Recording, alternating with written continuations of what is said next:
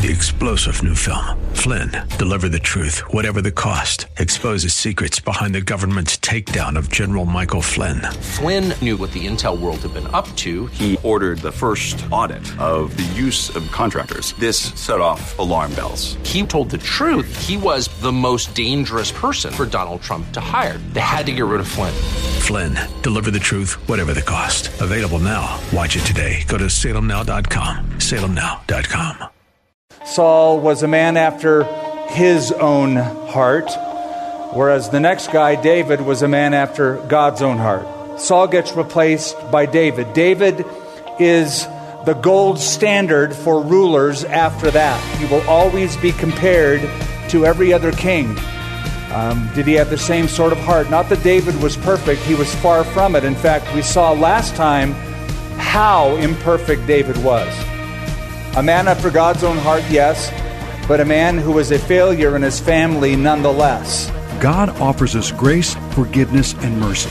But that doesn't mean we won't experience the consequences of our choices. And today on Connect with Skip Heitzig, Skip talks about David's last years on earth, sharing some lessons you can learn from his legacy. Before we begin, Skip wants to share about an encouraging new project from his wife Lenya. I want to let you know that my wife Lenya is launching a brand new podcast starting January 14th called All the Things. In this unscripted podcast, she and her co host, Lindsay Maestas, engage in fun, in depth conversation while tackling some pretty hard hitting topics. The interviews during launch week will be a real treat with special guests like Levi and Jenny Lusko, Joel Rosenberg, and Edward Graham. It'll be available wherever you listen to your podcasts. Be sure to subscribe when it launches. Thank you, Skip. Now, here's a great resource that will help you build up your faith by helping you go deeper in Bible study this year. What kind of Bible student are you? Casual? Serious? Totally dedicated? Whichever describes you, here's a fast fact about improving your studies. Beyond listening and reading, here are two proven ways to make your Bible study more effective. Write down what you learn, then tell someone else about it. How good is that? Your understanding of the Bible can be improved in 2020 and beyond. That's why we want to put a Bible from 30,000 feet workbook in your hands and into your life. Remember, a quick overview of a passage or even an entire book may be helpful, but to really appreciate the full landscape of Scripture across all 66 books, you need something more than a snapshot.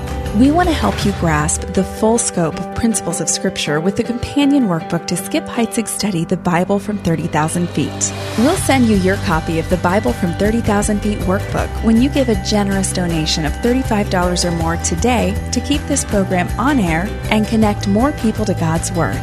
To give today, call 800 922 1888 or give online securely at connectwithskip.com slash offer. Okay, let's dive into today's teaching. We'll be in the book of 1 Kings as Skip Heitzig begins the study.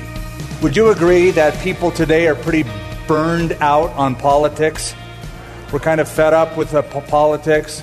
I mean, we, we always are. I always am, usually. There's sort of a side of me that likes to just sort of get interested in it, look at the news, flirt with it, see what they're doing, and then, then I see what they're doing and I hear what they're doing, and I go, I don't want to have anything to do with it. Then a few days later, it's like, I wonder what they're doing, and I start looking again. But, but I just think people are tired of the, the divisiveness, and uh, we're sort of sick of the rhetoric and, and, uh, and all that that brings which brings me to a story about three men who were friends and they were arguing. They were having a conversation, but it sort of turned into a, a little disagreement. One was a surgeon, and then uh, the second was um, uh, a politician, and the third was an engineer. And they were arguing about whose profession among those three was the oldest profession historically. And the surgeon says, Well, gentlemen, you know, the Bible says that God formed woman by carving out a rib of man. That makes mine, the surgeon, the oldest profession in the world. The engineer said, Not so fast. Uh, before that, we are told that God created the earth out of chaos. Now, that's the job of an engineer. And the politician was over in the corner smiling widely, and he said, Ah, but who made the chaos? If you remember back in 1 Samuel chapter 8, there was a point in their history that brought chaos. And that's in 1 Samuel 8. I'm going back a couple books. You don't have to turn there. But they wanted a king. The people begged for a politician, a king, so that, in their words, we can be like other nations. That's what they wanted. They wanted to be like everybody else. They wanted to be like other nations. What they failed to remember is that the secret of their greatness was the fact that they were unlike other nations, that they had a very unique relationship, a covenant relationship with the living God. God wanted to be in charge. He would have loved it if there was a theocratic kingdom. One day there will be on the earth. It'll be a while, but it will come. And so they cried out for a king. They got one. He wasn't very good. His name was Saul. Saul was a man after his own heart, whereas the next guy, David, was a man after God's own heart. Saul gets replaced by David. David is the gold standard for rulers after that. He will always be compared to every other king. Um, did he have the same sort of heart? Not that David was perfect, he was far from it. In fact, we saw last time how imperfect David was. A man after God's own heart, yes, but a man who was a failure in his family nonetheless. Now, from a worldly standpoint, David was a success. He was peerless. Monetarily, he brought economic prosperity to the nation. Militarily, he provided a strong army for the people. He was handsome. He was courageous. He was a visionary, but he couldn't control his family. And it brought pain to him, it brought trouble to him. Now we have David too, sort of. That is his son, Solomon, gets to be the next king. So we have Saul, followed by David, followed by Solomon, three kings that form the rulership of a united monarchy. Keep that little phrase in mind because it won't stay united. In this book, we see that it goes from united to divided. Solomon sees outward growth. He also sees political strength but he also sees chaos on a spiritual level. All comes from David. David had problems in his family. Solomon also has mega problems, like David on steroids. You know how many wives and concubines Solomon ends up with, just these crazy amount, like you saw in that little spoof video. Thousands of women. David had a divided marriage, thus, David had a divided heart. Thus, David left as a legacy a divided nation. He was a divided individual. Now, speaking of dividing, let's divide the book. There are 22 chapters. You can cut it in half and you have the outline. The first 11 chapters are about the United Kingdom, and I'm not speaking about Great Britain. I'm speaking about the united of the north and the south, the, the 12 tribes of Israel under uh, solid, unified leadership. Chapters 1 through 11 are about the united kingdom and the reign of Solomon. Then the next half, chapters 12 through 22, is the divided kingdom, and not the reign of Solomon, but the reign of several several kings come north and south as it gets to be very confusing. We begin in chapter 1, verse 1. Now, King David was old. I want you to mark that because I'm going to tell you how old in a minute, and you're going to go, wait a minute. It just says David was old. He's advanced in years. And they put covers on him, but he could not get warm. Now, a lot of times there are old guys and gals in the Bible, they're like 100 years old, and you go, well, that's pretty old, or 120, well, that's really old. David died at age 70, yet it says he was old. All I can say is that David lived a hard life, and the years took their toll on David physically, spiritually, mentally.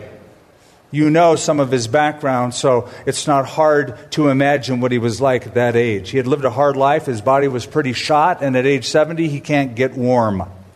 So, in his weakened condition, because this incredible leader, this successful leader, is in a weakened condition, whenever somebody who's a leader is weak, somebody, uh, some others are looking for that time of weakness to use it as an opportune time.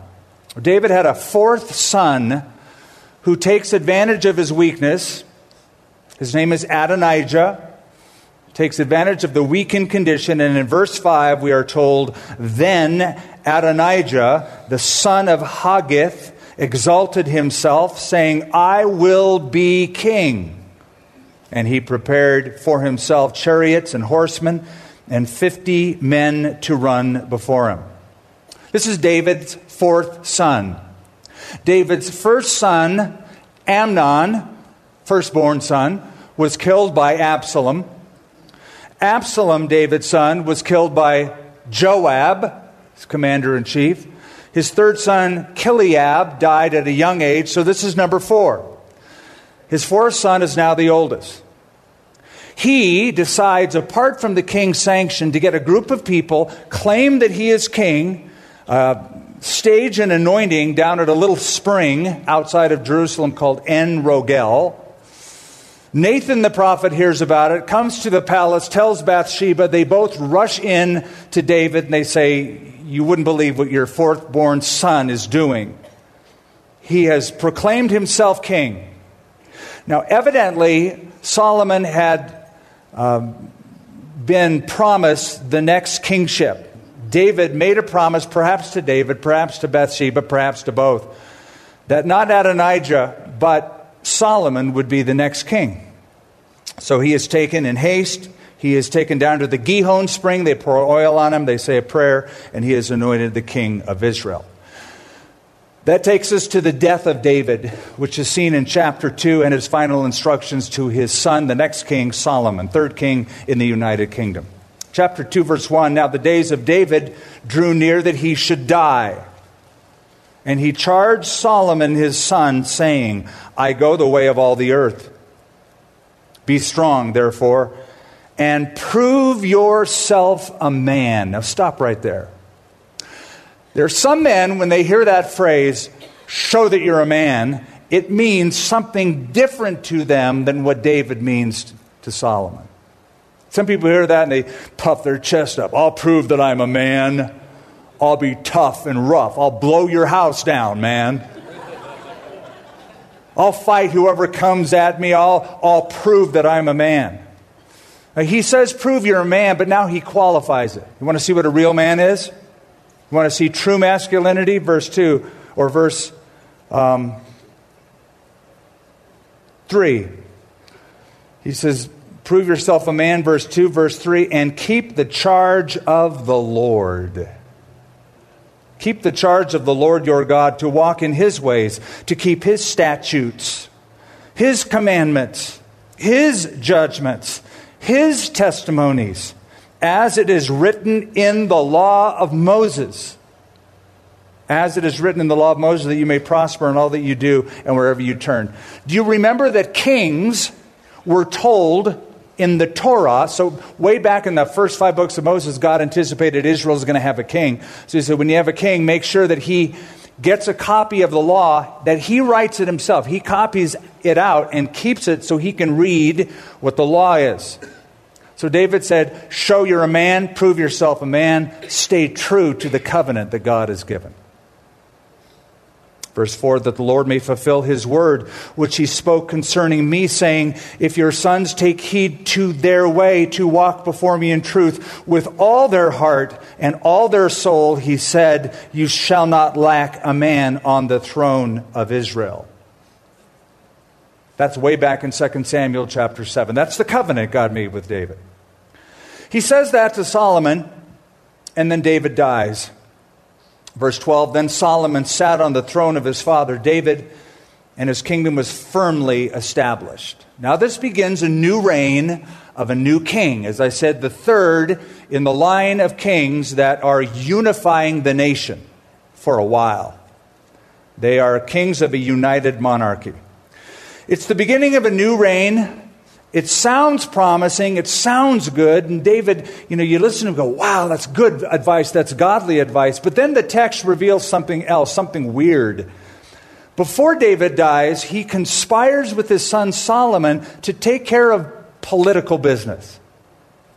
And that is to assassinate people who have hounded David that David didn't take care of, but David knew that Solomon would find them such formidable enemies that he, in his novice condition, would not be able to handle them. So David gives instruction for political house cleaning to strengthen his son's hold on the kingdom. These were people David could handle. But David knew these probably weren't people Solomon could handle, so he gives instructions, first of all, concerning Joab, who was the commander of his army. But Joab had killed David's nephew Amasa, and he also killed Abner, the commander in chief of Saul's army. So David says, deal with him. And another guy by the name of Shimei is mentioned here. He was the guy who, when Absalom kicked David out of Jerusalem, Shimei was by the side of the road on the Mount of Olives, cursing David, yelling at him, You creep! Who are you? You're nothing. You're trash. And David did nothing because he saw that as a judgment of God. And, and to his credit, he just passed it on. Years later, he remembers the guy. And he says, Solomon, take care of Shimei for me, would you? So there's some political house cleaning. Chapter 3, verse 3 is a breath of fresh air given that. We are told in that chapter and verse Solomon loved the Lord. Now, I don't know exactly what that means, given all that I know about Solomon and, and, and, even what he's doing here. But it says Solomon loved the Lord. How much he loved the Lord, I don't know. You don't know. The Lord knew his heart. But it was revealed that he loved the Lord, and twice in this section of Scripture of 1 Kings, God appears to Solomon and speaks to him verbally. Chapter 3, verse 5, it's a remarkable promise God gives to him. At Gibeon, the Lord appeared to Solomon in a dream by night, and God said, Ask, what shall I give you?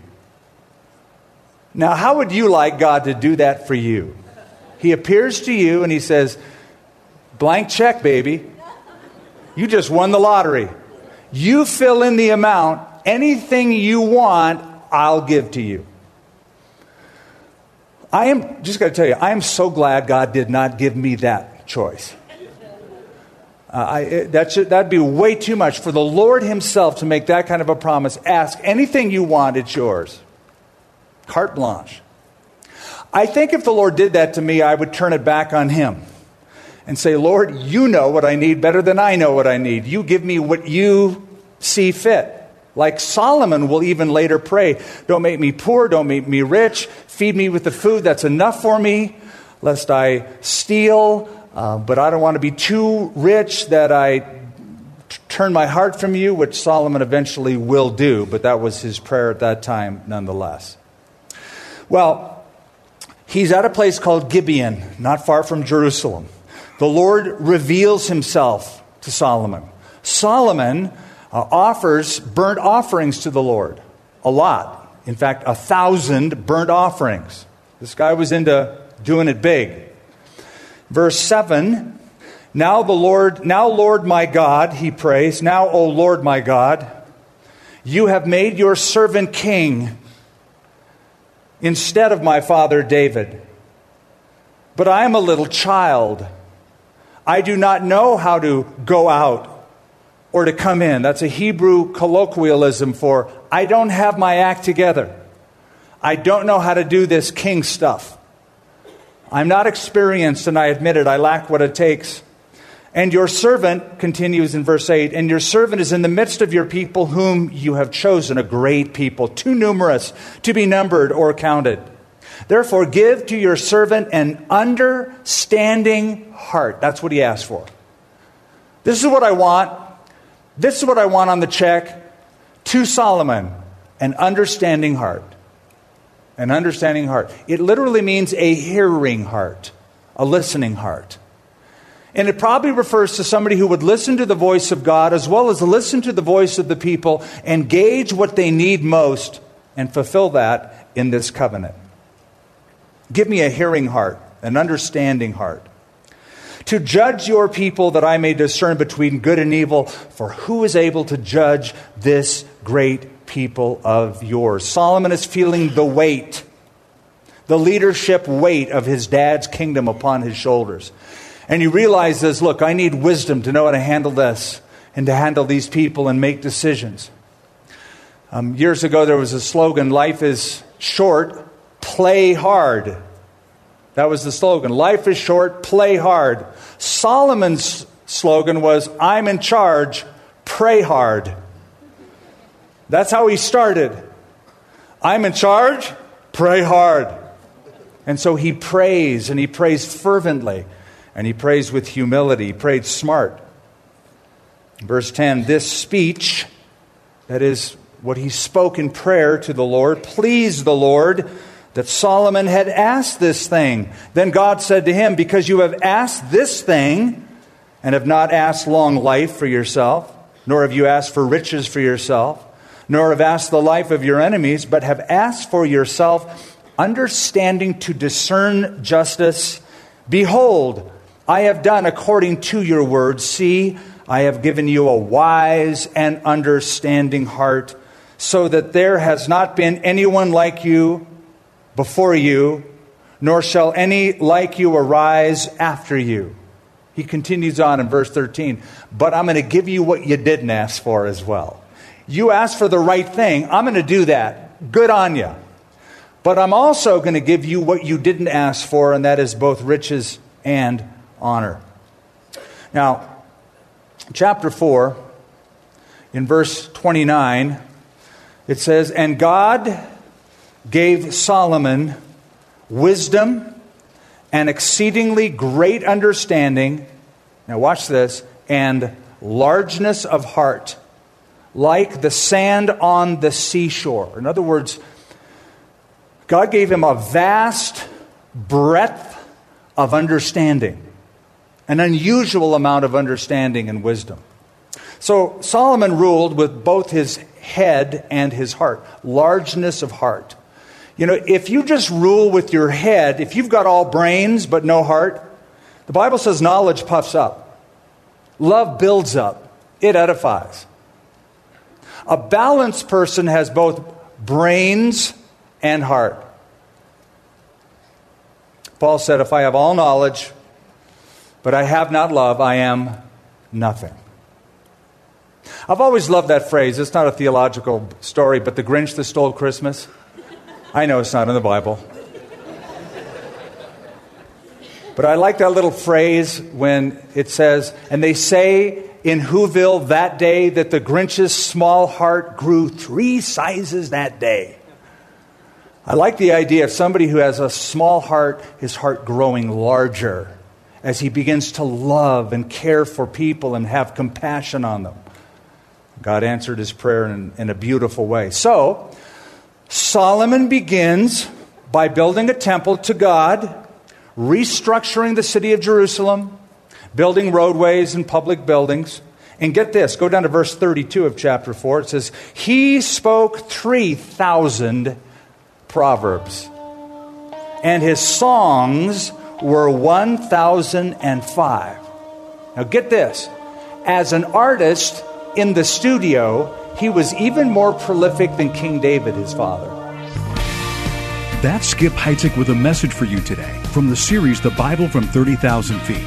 Now we want to let you know about a unique opportunity you have to dive into the truths of the Bible Take your knowledge of Scripture to a whole new level with expositional teachings from Dr. Skip Heitzig, now available from Veritas International University, featuring online classes from The Bible from 30,000 Feet, the renowned book and teaching series by Dr. Skip Heitzig of Calvary Church, including Old Testament Survey, New Testament Survey, Genesis, and Revelation.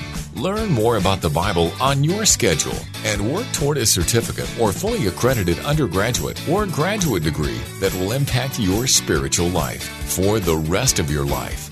Plus, when you complete the Bible from 30,000 Feet curriculum and connect with Calvary College, you'll receive a special certificate from Calvary Church. For a complete list of classes and to enroll, visit calvaryabq.college. That's calvaryabq.college. Thank you for joining us today. Our goal is to connect listeners like you with the truths in God's Word so you can stand on its solid foundation. That's why we've made these Bible teachings available to you on a daily basis. If they've encouraged you in your faith, please consider giving a gift today to help keep these teachings on air and to bless other listeners in the same way. Just call 800 922 1888. That's 800 922 1888. Thank you. Tomorrow, Skip Heitzig dives into the life of King Solomon to show you the importance of making choices with both wisdom and compassion. Chapter 10, verse 1 When the queen of Sheba heard the fame of Solomon concerning the name of the Lord, she came to test him with hard questions. The word means riddles, puzzles, conundrums. Hey, figure this one out. Well, that's pretty good. Now, what about this? So Solomon answered, notice this, all her questions. Make a connection. Make a connection at the foot of the crossing.